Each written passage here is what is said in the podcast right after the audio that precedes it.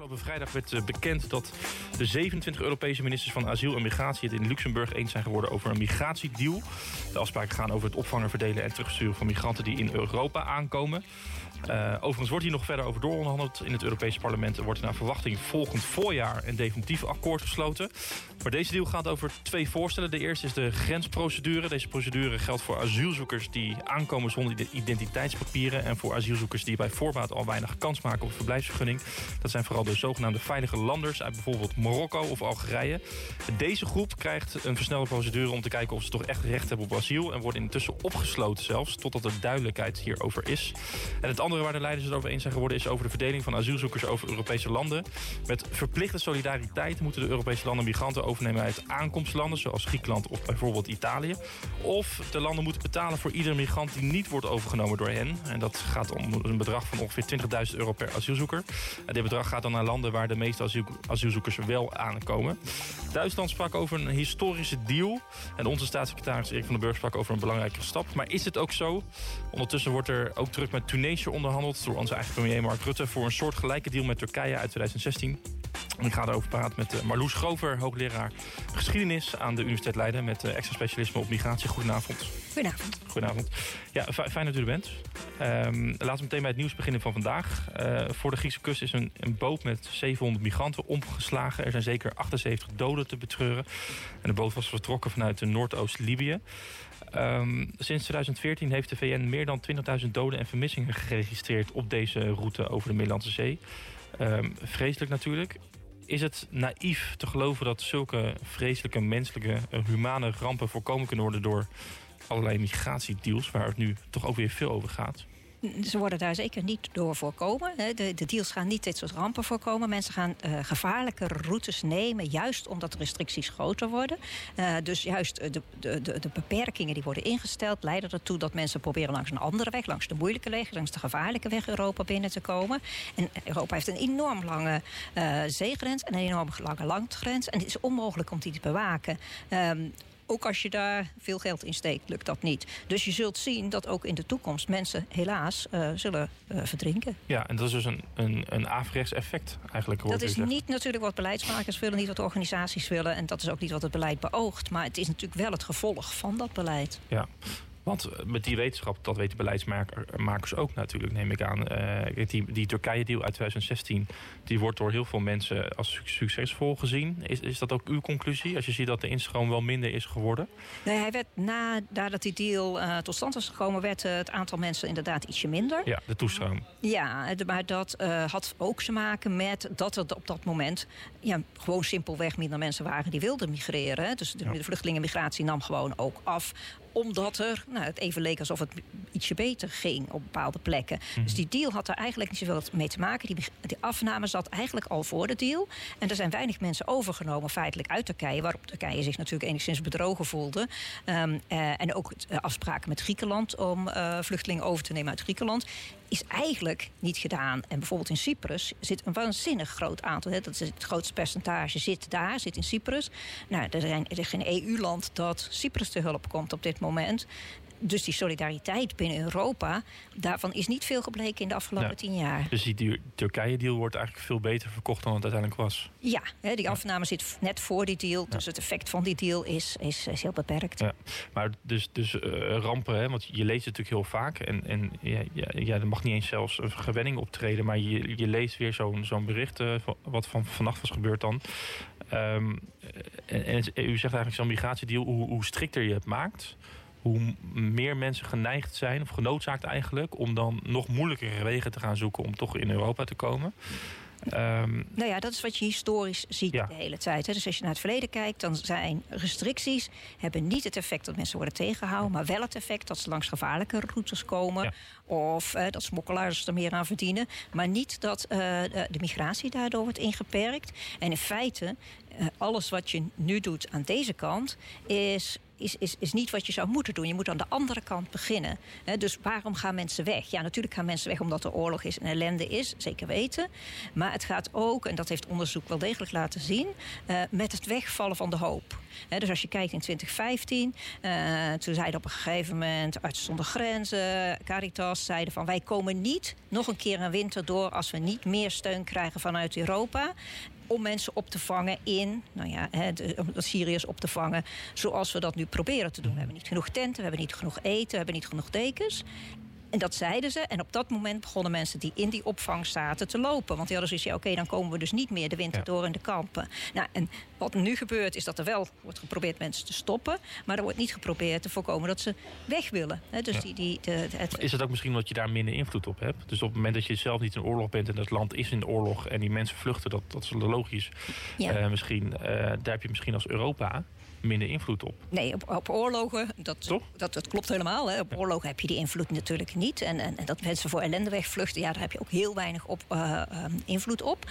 Maar op die opvang net buiten die grenzen, hè, dat ze eenmaal eh, over die grens heen zijn gekomen, daar heb je wel invloed op. En wat je ziet is dat uh, sinds 2008, uh, er was een bepaald percentage van ons uh, bruto nationaal product dat naar ontwikkelingssamenwerking ging. Mm -hmm. En dat percentage is sinds 2008 steeds verder naar beneden geschroefd. Dus nu gaat er nog maar heel weinig naar ontwikkelingssamenwerking. En dat geld voor ontwikkelingssamenwerking was voor Artsen zonder Grenzen en voor Caritas. Ja. En daar gaat nu nog maar heel weinig geld heen. En dat geld is overgezeveld naar de COA.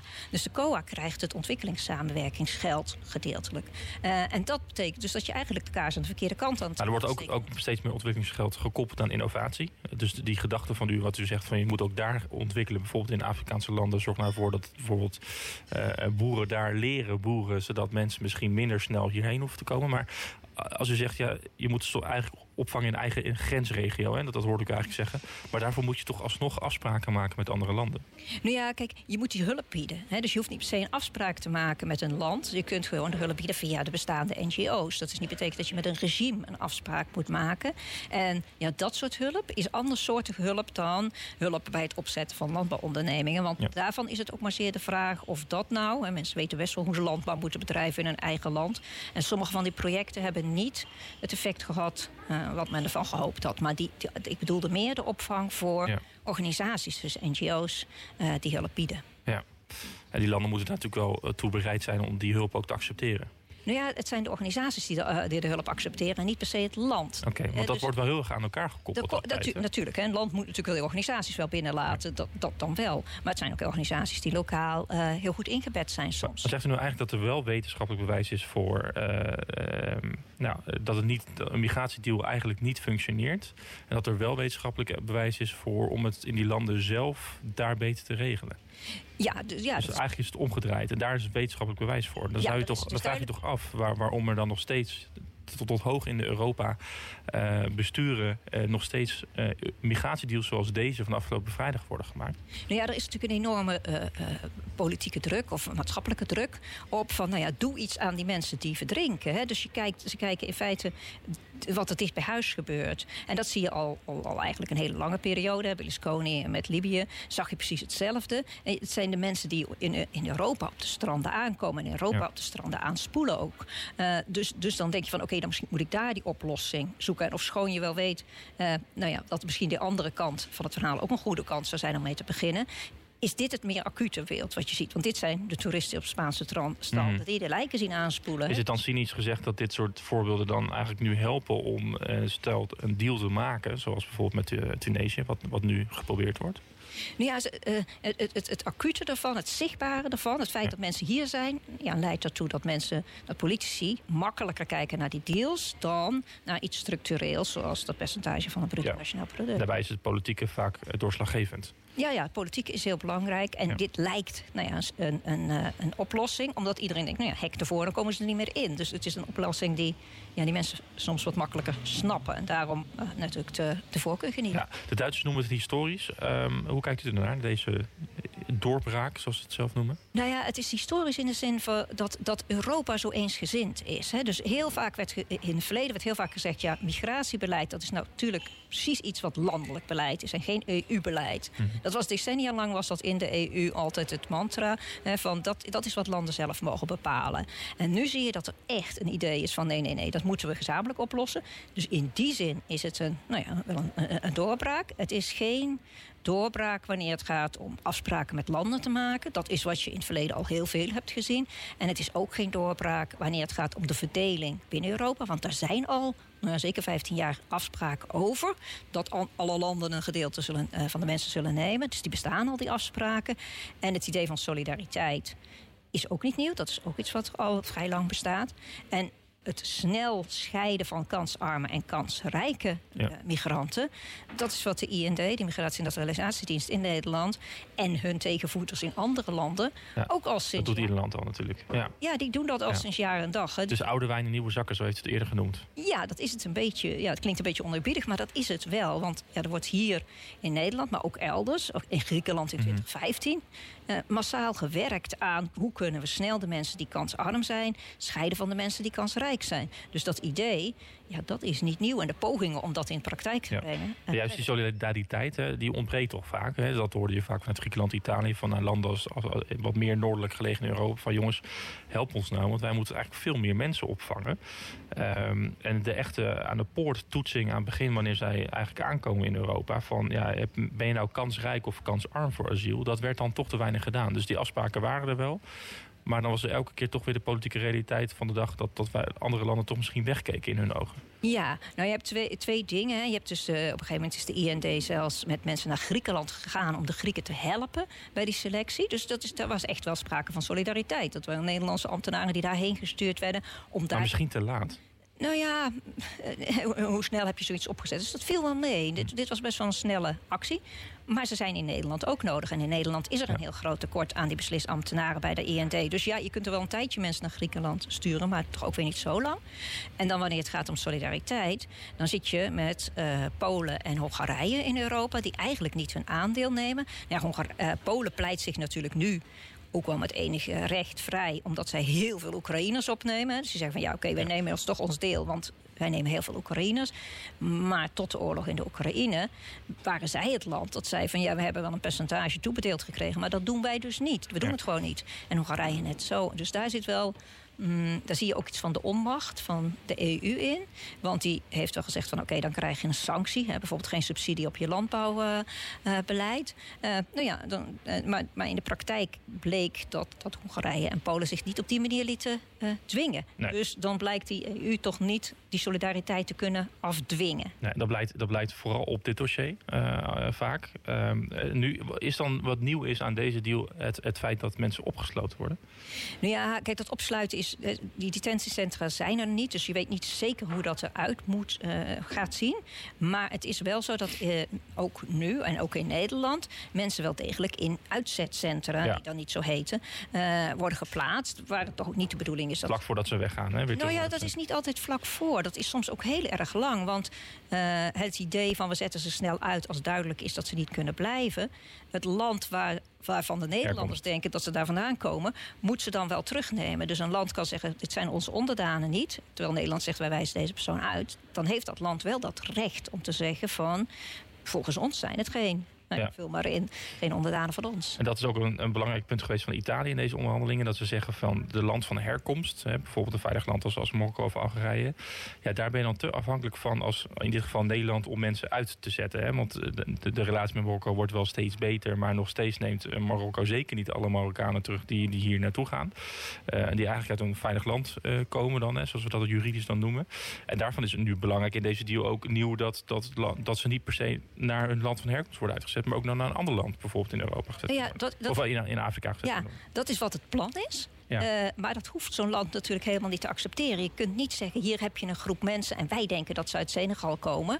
En Senegal zegt, dat zijn echt geen Senegalezen. Dan kun je wel zeggen van, ja, ze hebben hier ooit een tijdje gezeten, denken wij. Of ze hebben hier een tijdje gewerkt, denken wij. Maar dan kan Senegal met, dezelfde, met dezelfde, ja, op dezelfde manier zeggen van, dat denk ik niet. Dat is makkelijker gezegd eigenlijk dan Dat is heel makkelijk gezegd dan gedaan. Ja. En je zit bij, bij, het, bij het snellen van de procedure...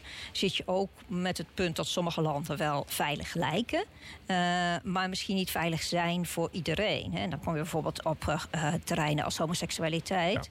Uh, waarbij je zegt van oké, het is een veilig land, maar niet, neem maar Oeganda of zo, of Ghana met zijn nieuwe wet, maar niet voor homoseksuelen. Dus maar goed, dat, dat, dat wordt meegenomen in de toetsing als het goed is. Ja, maar dat is soms niet altijd heel snel vast te stellen. Dat idee dat dat gewoon, dat je gewoon kan zeggen, oh bent u homoseksueel, dan nou, oké, dan gaan we wel door met de procedure. Het, het, is niet in alle landen een identiteit en niet iets waar mensen onmiddellijk op ja zullen antwoorden, ook als ze het wel zijn. Niet, omdat ze het niet herkennen als identiteit. Dus dit element vindt u eigenlijk zorgwekkend? Dat... Ja, dat, dat is zorgwekkend, omdat je dan dus de kans loopt. Hè, naar Iran zijn op een gegeven moment onder staatssecretaris Haars uh, mensen teruggestuurd die, die, uh, waar, die zijn niet opgeknoopt aan een kraan. Dat waren andere jongeren die opgeknoopt werden aan een kraan vanwege homoseksualiteit. Maar het waren wel jongeren die teruggestuurd werden ja. uh, naar een regime wat niet nou ja, toch vrij homofoob was op dat, op dat moment. En, ja. en homoseksuele stenigde. Ja, dus dan denkt Haars, ik stuur ze terug, want het lijkt mij dat, dat ze wel terug kunnen. En in tweede instantie bleek dat niet zo'n uh, niet zo heel goed idee. Uh, dus eigenlijk als je deze deal afpelt, dan zitten er nog eigenlijk heel veel haken en ogen aan. Eh, een groot deel is eigenlijk al wat we aan het doen, maar misschien een, een, een, een hertransitie van bestaande afspraken. En dat het nieuwe historisch is, dat iedereen erover eens is. Dat is mhm. dan historisch. Maar eigenlijk historisch gezien het eens worden over bestaande afspraken voor een groot deel. En een nieuw element waarvan nu eigenlijk zegt, ja, dat gaat eigenlijk niet werken. Want er, andere landen gaan erover. Wij kunnen wel zeggen van ja, jullie mogen terug naar uh, Uganda als je uit Marokko komt. Maar daar gaan wij niet over. Nee, dat klopt, daar gaan wij niet over. Dus wat je dan krijgt, is dat mensen toch op een gegeven moment of in detentiecentra worden geplaatst in bijvoorbeeld Tunesië, omdat je daar een afspraak mee gemaakt hebt. Of misschien in Marokko. Omdat die zeggen van nou, oké, we willen wel in ruil voor. Hè, dat, is, dat heeft Marokko niet gezegd, maar stel mm. dat Marokko dat zegt. We willen in ruil voor een zak geld wel wat mensen vasthouden tot duidelijk is waar ze wel heen terug moeten. Maar daarbij zie je dat dat, dat toch in uh, verschillende landen niet heel goed is gegaan. Hè? Dat die detentiecentra, dat dat nou ja, de help aarde is min of meer. Als het nou, als daar geen controle op is, dus je zegt een zak met geld en jullie zoeken het uit, dan heb je heel goed kans dat dat leidt tot, nou ja, tot hele grote misstanden. Althans, dat is wat we in de afgelopen jaren, 10, 15 jaar, uh, gezien hebben. Nee, en dan kun je zeggen, oké, die detentiecentra komen in Italië. Um, uh, dus niet, uh, niet, in, niet in Tunesië, maar in Italië. En dan is misschien de controle, of wellicht de controle, iets beter.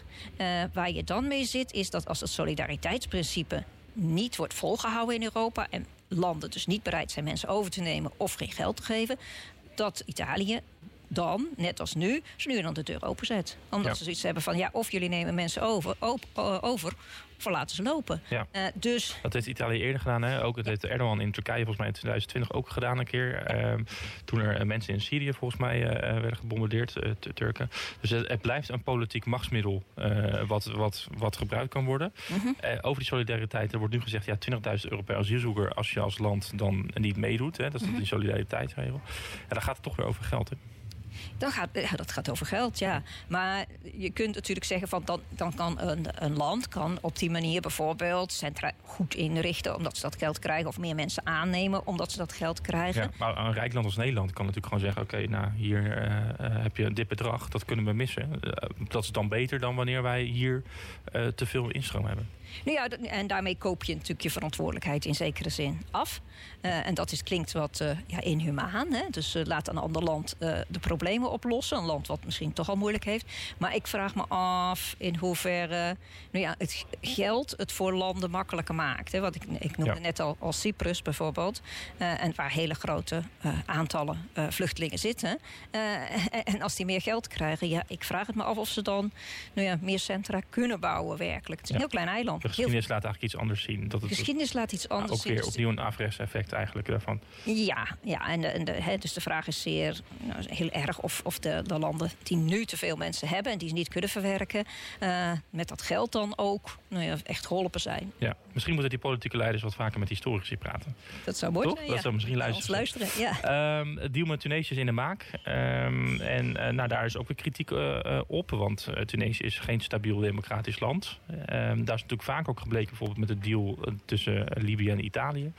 Uh, er zijn meerdere deals, formeel, informeel, uh, waarin op een gegeven moment je op een punt komt als Europa of als, als, als, als, politici, waarin je dat andere belangen, mensenrechten en zo wat, wat ondergeschikt maakt omdat de noodzaak zo hoog is. Ja. Um, komt dat vaak voor en, en wat voor andere belangen zijn dan daar, daar toonaangevend in? Nou ja, kijk, het, het, als je kijkt naar Libië, hè, dat is, uh, waar Gaddafi uh, een, een, deal had met Berlusconi van Italië, uh, dan werd dat een beetje verkocht als een goedmaken voor nou, het koloniaal verleden. Hè. Zo werd het dan verpakt. Van jullie, wij zijn heel slecht geweest als kolonisator, dat klopt dan. en daarom krijgt Libië een groot bedrag als een soort herstelbetaling voor het leed wat ons is aangedaan. Maar impliciet heel erg duidelijk was dat dat geld bedoeld was om nou ja, migranten tegen te houden. Dat gebeurde ook. Dus die midden, midden-Middellandse zeeroute raakt dan een tijdje in minder in gebruik. En dan zie je dat de Oost- en Westroute in de Middellandse Zee meer gebruikt wordt. Dat zie je gewoon in de cijfertjes heel nadrukkelijk terug. En het gevolg is dat Gaddafi, waarvan je toch heel erg kan zeggen dat dat geen goede leider was. Mm jarenlang in het, in het zadel wordt gehouden als, als leider. En dat zie je dus nu zometeen bij Chet. En, en Tunesië, wat ook geen democratisch gekozen leider is...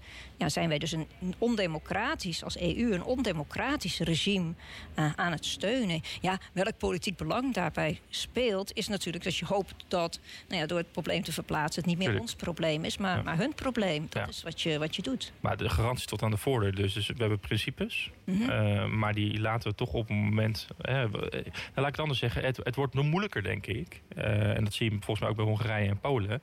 Om als Europa te, uh, die landen aan te spreken op, op gedragingen waarvan wij eigenlijk zeggen: ja, dit hoort niet bij Europa, dit past niet bij onze normen en waarden.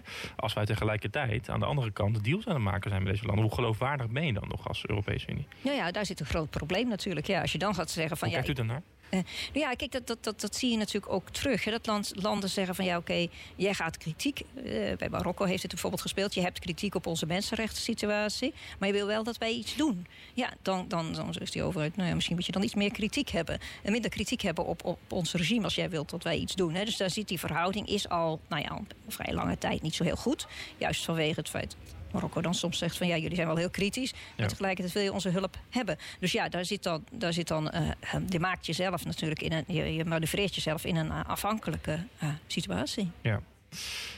Wat is dan wel de oplossing? Kun je instroom bijvoorbeeld alleen beperken via, via deals met andere landen? U zei net eigenlijk al, nee, je moet vooral ook de focussen naar de aanleidingen, de hopen weer terug, terugbrengen. Ja, nou ja, dat, dat zie je dus heel mooi uh, in de jaren negentig. Als de Sovjet-Unie uit elkaar valt, uh, dan verwacht Europa verwacht 5 miljoen uh, mensen uit, uit, uit, de voormalige Sovjet-Unie als mhm. vluchtelingen in Europa.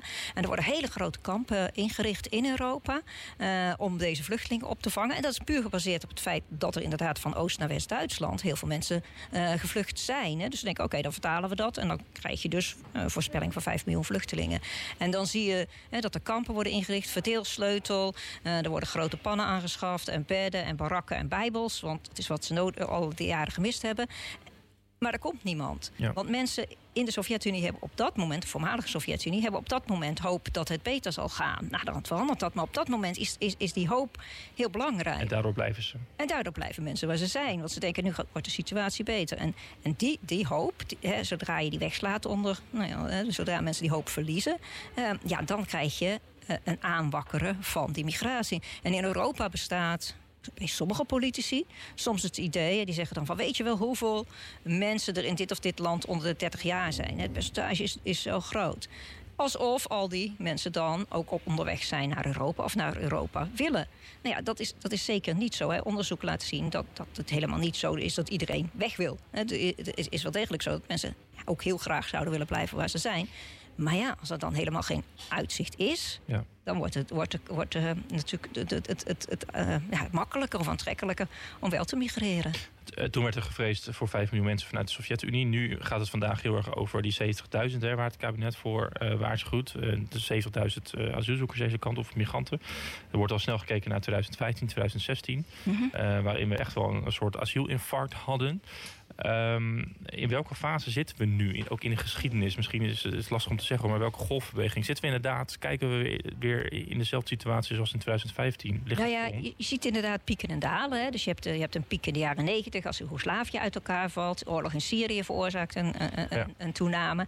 En nu is dit ja, een beetje de post-corona-piek, maar nog ook wel het gevolg van nou ja, een nieuwe oorlog, een nieuwe ellende. Je kunt al voorzien dat Jemen uh, natuurlijk een probleem gaat, gaat worden op een gegeven moment.